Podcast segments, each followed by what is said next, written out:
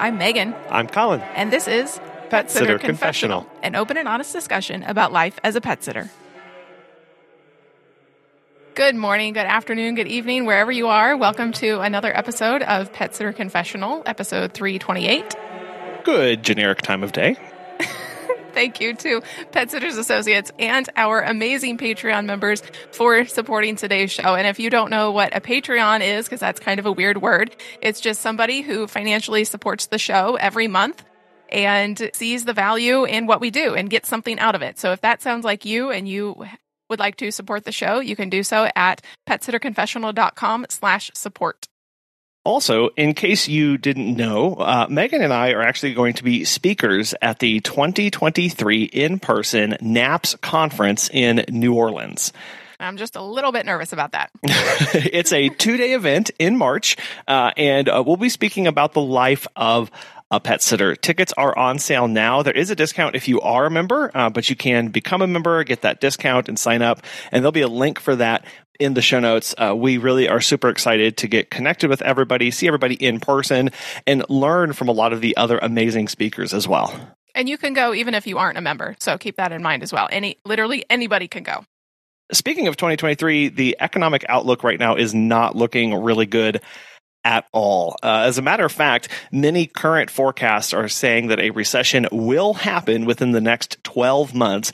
And some forecasts are even saying that there is a 100% chance of a recession happening within 12 months from now. And many of us may feel like we already are in one given everything going on. Yeah, and we've already talked about uh, how to handle uncertainty and how to handle inflation back on episodes 266 and 292. And just as a quick side note, if you're not usually going to the show notes or going over to the website to look at all of our links and resources that we are including, I really do encourage you to go and do that for this episode because we'll be including news articles and links to reports and things like that that really talk about what the economy looks like globally over the next 12 months. And the show notes are just below the episode in your podcast player, or you can just go to petsitterconfessional.com. Basically, there are three things that are still true at the economy at the global scale. There are tight financial conditions, there's persistent inflation, and Federal Reserves and reserve banks around the globe are continuing to increase their interest rates so we get higher and higher rates. Just another quick snapshot new mortgage applications and applications for refinances are down something about 80%. That we haven't seen these levels since the 19- 80s. Also, reports are expecting that net job losses are going to continue in the next 12 months. So, what do we do with all of this uncertainty and not fun times ahead of us. how do we retain as much market share, which is really current clients? How do we retain as many clients as possible and how do we grow through that? Going up market isn't always possible. This could be because of the demographics of where you live. There just aren't enough people who can pay a higher rate. It may also very realistically here go against the goals or values that somebody has for their business. I know many pet sitters desire their business to service as many people as possible, which really means that they have to keep their prices as reasonable as possible so that everybody can have access to them. So the, the answer isn't always getting more expensive because either way can work. There are two different approaches here. I kind of like to think of it as the Apple way or the Toyota way. Uh, Apple basically produces, or at least did for a very, very long time, exactly one phone.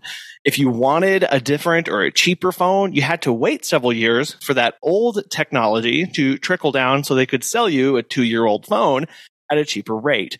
And so they just kept waiting for the older technology to come down. But there was one phone that was a super high price. And even today, even though they have a few more models, it's still basically brand new tech and several years old tech. And that's how they get at that price range.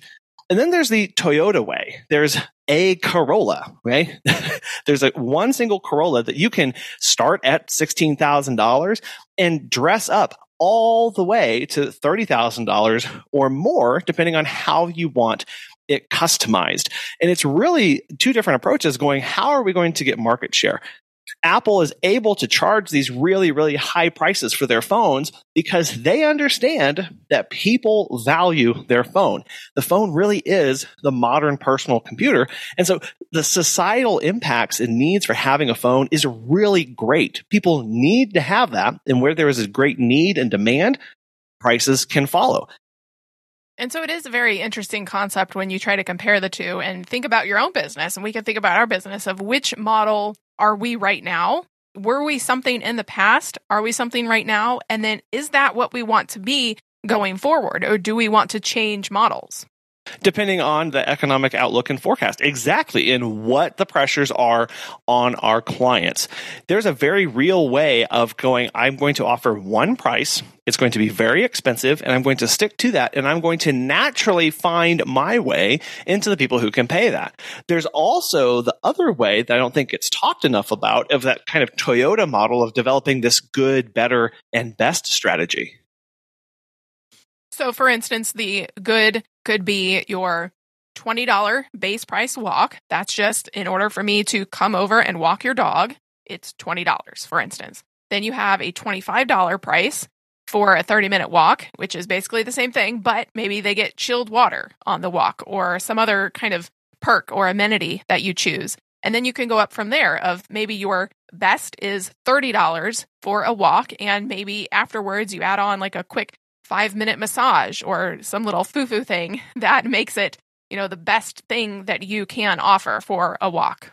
Yeah, and you could even just start with what are my current prices for a walk? And all of a sudden that's going to become my cheap option. So if you're at $25 for a 30 minute walk, or if you're at $30 for a 30 minute walk, let's make some more tiers above that so that you can get the, the good, better, and best model. And it's, we're not sacrificing any quality of care. We're not being more lackadaisical. We're still bringing that professionalism.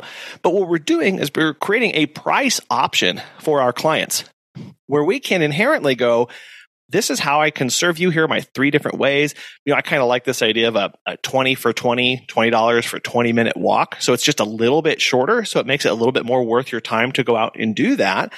And somebody who just needs a walk, that's what they can do. If they want it to be a little bit longer with some added extras, they can pay for these other things, but you are not making that choice for the client. That's what this option does for you is that you don't have to go, I need one price, one service to nail the needs of my clients. I can create several options and tiers that allow my clients to pick from them and get to me. And you really need to make sure that all of them are obviously worth your time and money and you are still making a living off of them. You're not offering something for way too cheap. But you can again start with where you currently are and go, what if I added two tiers above this? How, what if I create a little bit of pricing spread so that people could compare and see what's going to work best for them? Well, and that was going to be my comment for the good is start if you're going to do a good, better, best strategy, start your good with where you are right now. Don't discount sure. because if you already have, you know, 100 clients or 50 clients paying at your current price, there's no reason for you to to decrease your prices and give them a discount. Just right. start, start with where you're at and go up from there.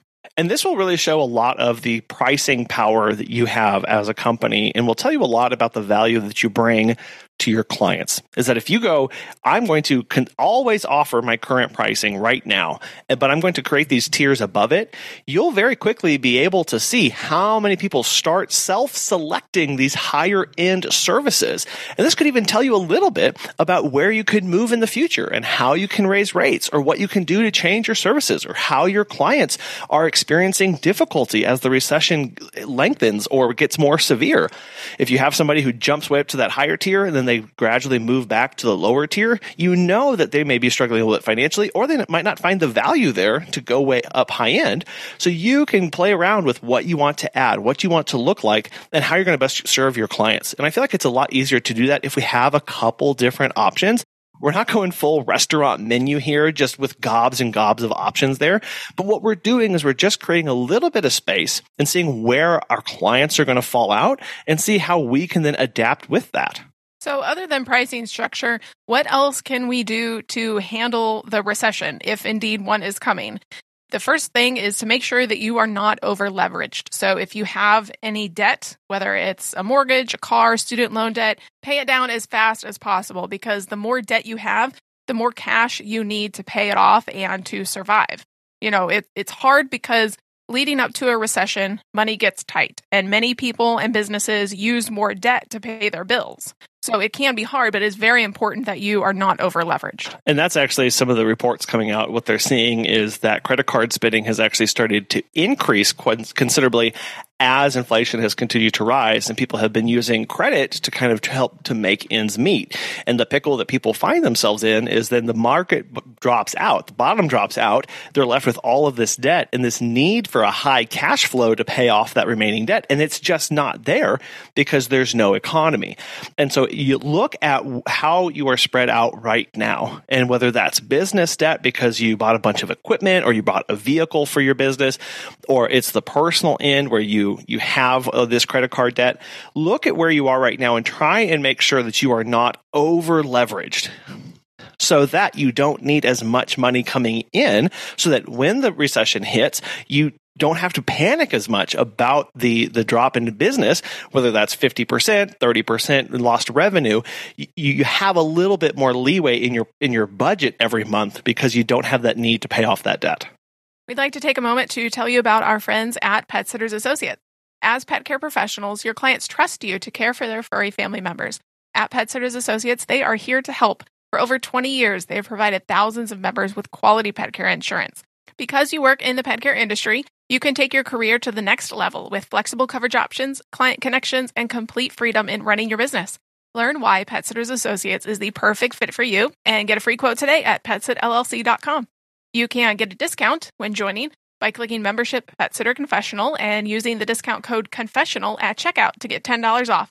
Check out the benefits of membership and insurance once again at petsitllc.com. If you have a team, decentralize that decision making process as much as possible because it actually leads to better moves. So if you you know, if you are trying to make a decision if you need to switch software, maybe you could go to your staff and say, Hey, I know that there are things that we don't like about the current one that we're doing and we need to switch over to a different one. What things do you guys like now that we are doing, or what things do you want to change so that I can see if the new software is going to have all those features? Yeah, I think we have this idea in our head of in times of turmoil, a central leader figure rises above the rest to guide and steer everybody forward. But actually, there has been some pretty good research through the past 20, 30, almost 40 years that has shown that in times of turmoil, when we get this decentralized decision making process put into place where we get more diversity of outputs and input into our company, we actually, the company itself makes better decisions, is able to more nimbly move and adapt. Well, that makes sense because if you are kind of laser focused on one thing, you may not, you may be blindsided by other things and you may not see all of the possible options. Whereas if there's more people, more input, more, you know, eyes on something, they can kind of point out different things of what needs to be tweaked a little bit. Yeah, we see this in biological communities who are more resilient to disturbances such as forest, earthquakes, flooding, other natural disasters. Is the more diversity of organisms that we have in a particular e- ecosystem and in a community, the more functions that are being served, the more resilient the whole thing is, and being able to they're able to bounce back faster from those disasters. We, it, so same thing with our companies. We can get a, we have a lot of moving pieces. There are a lot of organisms that do different functions. You know, team members members, staff members. We have virtual assistants. We've got CPAs. We've got actual boots on the ground field work that's going on and managers. If we do, they can all contribute something and help us be better. If, if you don't have a team though, find a group of people to get connected to and start building that to help building that support with you uh, so that you get input from different people. I'll also add that if you have a team, managing their morale and expectations through a recession is incredibly important you need to make sure that you have open lines of communication and are letting them know how things are going.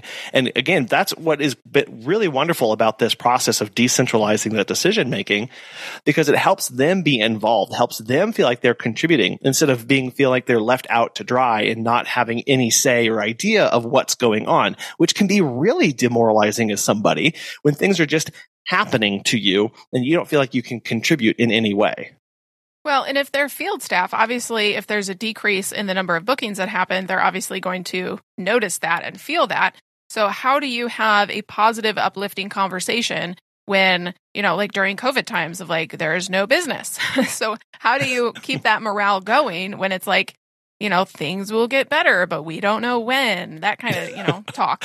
well, I don't think you, you, you can. And I think that kind of gets into some people's idea of, oh, I have to always be positive. I have to project optimism and I have to project uplifting things when really how that can come across is just sugarcoating the obvious because like you said field staff are going to know oh i used to be doing 12 visits in a day now i'm doing 3 but my boss keeps saying that things are great we're going to be fine we're we're doing this stuff be be forward and, and honest with your staff about how things are going right now.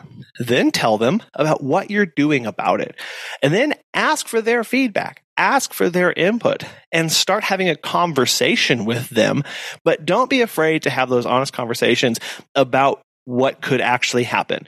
What are some very real endpoints that could occur? less hours, potential layoffs, uh, anything in between, or how you're going to adjust adjust services or service areas or job titles and job duties and what you're going to start having them do make sure that they stay informed about that, especially since we all have very tight knit teams. Again, if you have staff, but having that very open conversation will help them be engaged and will help actually strengthen you and your team, which other, I keep on saying research has shown, but research has shown that companies who don't lay off as much are actually able to rebound a lot faster once the recession is over.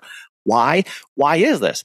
Anybody who's hired knows how expensive and costly it is to bring on somebody new. And when people bail ship, when you let them go, it's actually a lot more costly on the other end. And you end up trying to play catch up to get ahead and get back in line with where you were previously to the recession. So trying to retain staff as much as possible through the tough times. Yeah, it includes trying to pay them what you can, keep them busy with what you can. It also includes, again, building that morale and that community around a common goal. I feel like that's a whole episode in of itself. we'll write that down. Yeah. Uh, but also, with a recession potentially coming up, it's also important to stay in touch with your clients. And we went through this with COVID as well. Of you know, we they weren't using us as much, we weren't in touch as much, and so whether it's emails or text messages, social media, eh, pigeons, carrier pigeons, whatever you do to stay in touch with your clients, it's important to do that. Yeah, and these messages are that you're still there, still talking about the services, still talking about what ways you're contributing to the community. It's not please use us and begging them and anything like that. It's just having those touch points so that when things come back, they know to reach back out to you and they don't forget about you. Because let's be very honest, when things get tight, people are going to tighten their purse strings and they're going to cut out things that they don't feel like they need anymore. And then they might not know or be comfortable knowing when it's okay to start getting back into these services are going to start spending a certain way again. But by having these gentle, comforting, um, helpful touch points of, of useful information, staying top of mind, being genuinely helpful to them, that'll help them come back a lot faster. COVID was definitely a, a little it's tough to say this and it's hard to hear, but kind of like a micro recession for many of us. It was the first time we ever experienced anything like that in our businesses since, you know, to the early 2000s, 2007, 2009 financial crisis. We got COVID and we had this artificial recession because everything was shut down and locked down around us. So a lot of those things that we learned from there are actually very, very applicable to any recession that we have that occurs in the more natural forms of economics. So that staying in touch with people, paying down your debt, investing in technology, working on a team, all of that are things that we did during COVID. But we can't forget that because now those muscles still need to work and be applied to this, what's coming next. And one of the major things that we learned from all of that was the mental and psychological toll that it can take.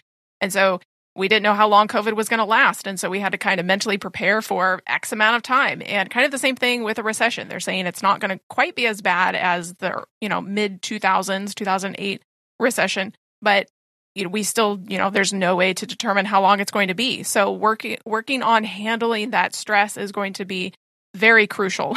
especially because as small business owners, we're already pretty stressed out and on the verge of burnout to begin with. And then this will just be yet another thing on top of our plate. So things that increase through recessions are things like anxiety, depression, and suicide rates all increase during economic downturn. And it's even worse for small business owners because the weight of all the decisions, sole responsibility lies on our shoulders. And so all of that stress gets much more magnified uh, on us and intensified by our perceptions of what's going on, especially because a lot of these important decisions are stripped away from us and we kind of feel powerless by all these external factors that are going on around us. And we end up feeling like we have no, little to no control over our businesses during economic tur- turmoil. Things like our motivation to continue to work, our self esteem and worth as a business owner, or even our confidence all get eroded and make us less co- capable of coping with the existing economic climate. It can be hard to keep that motivation up when the world is basically turning to chaos. And we certainly learned that from COVID. Some days you wake up and it just doesn't seem worth it anymore. You feel like you're working hard, but it doesn't get you anywhere or it gets you just a little bit closer to that goal that you have, no matter how hard you try.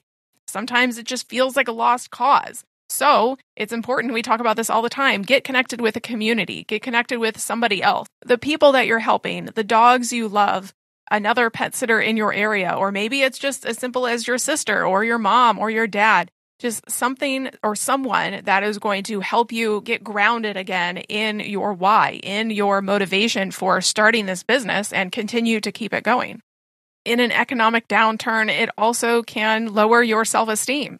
You know, failing at stuff sucks. When clients choose not to use you anymore, that doesn't feel good. We feel like a failure when our business tanks you know but you have to remember that your value is not in your business. Your value is not in how big it is or how small it is. The size doesn't matter. That you your value is in you as a person. You are valuable. And when you wake up each day that means that you are important. You were put here for a purpose. A lot of this plays out in our self-confidence as business owners which is why that is so huge. If we don't feel like we can do it we often won't even try. When our business isn't doing well, it can feel like a hit to our self confidence because we thought we were doing everything right. We thought we had the right pricing, we had the right clients, we had the right service area, we had the right website, whatever it is. We thought we were doing it correctly. But sometimes that just isn't enough in an economic downturn. We thought we had everything figured out, and then outside factors take that away clients don't book you as much or they book less frequently.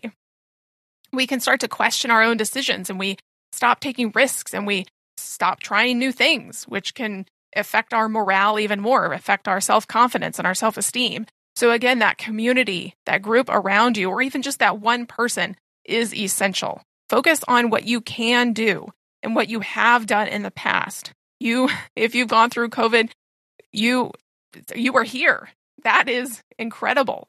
If you built your business out of COVID, you came into a crazy time, but you can get through this too. If that's what you choose to do, if that's what you want to do, realize that we just can't control some things and that sucks, but it is the reality. There are some things that we just cannot control and it's not our fault. But at the end of the day, if you want to continue to provide pet care services to clients, go for it. And so preparing for a recession really does look like what how what, what are the structure of my business? What are my services? What are my prices? How am I meeting needs of clients? Am I being as helpful to them as I possibly can be? Am I being valuable to them, both in their eyes and in my eyes? And then am I taking care of myself mentally, physically, emotionally, spiritually? We cannot forget the just severe emotional and psychological toll, the stress t- that t- takes place on us when we go, when recessions happen and when we are trying to run a business through them. The mental fatigue, mental exhaustion are real. Those are very real impacts on us. And if we don't stay on top of those, if we aren't plugged into that community, if we aren't proactively doing stuff to get ahead of that, it really impacts us and drags us down to, with it. Well, and this can seem like a really Debbie Downer episode of like doom and gloom and the future is bleak, but really we need to be preparing for this. That yeah. we we can get through this. You know, we a lot of businesses got through the 2008 crisis. We and a bunch of other people got through COVID. And so now we're going to be able to get through this too. So this is not an insurmountable hurdle by any means. It's just kind of the ebbs and flows of business and economics that we're going to have to deal with now. Yeah, again, it's not your fault that any of this stuff is happening, but it is happening. And so we need to be aware of it. And we can't shy away from having these tough, these kind of no fun conversations. If we never had conversations like this, if we never talked about the impacts, never talked about global economies and all that stuff, we would be caught off guard when things happened. And then we would just feel like things are just happening to me and I'm trying to get caught up. Staying proactive, looking down the line, being plugged into these things will really help you navigate it best possible. And it's going to impact different states, different countries around the globe differently with, you know, prolonged or shorter periods, deeper or shorter. It's going to manifest itself uniquely for everybody. But that's why looking at large scale and small scale factors and then going, now what does that mean for me? And the, what does that mean for the business that I want to run and the, the clients that I want to serve? None of those answers can be, can be had right now because you listening have to answer those for yourself. Now you can still get, reach out to community and get plugged in in those ways, but that's where this, I'm a business owner. I need to start making decisions. I need to have the most information at hand so that I can be better equipped to handle these things as they come. And if you don't have a local community or another pet sitter that you can reach out to, we do have a Facebook group, Sitter Confessionals, where you can join. There's couple thousand other pet sitters from across the globe there. You can ask any kind of question that you want, and you'll be sure to get some feedback from people. Yeah. So, how are you planning on handling the economic turmoil? Are you pre- are you preparing for a recession? And what does that look like for you? And how do you think it's going to impact your business? We'd love to know. Share that out in the Sitter Confessional Facebook group. Send us an email, uh, feedback at petsitterconfessional.com. Thank you very much for listening to this today. Hopefully, you have gotten a little bit out of it. And uh, if you have, feel free to share it with another pet sitter or dog walker that you know. And we appreciate you. We'll talk with you next time. Bye.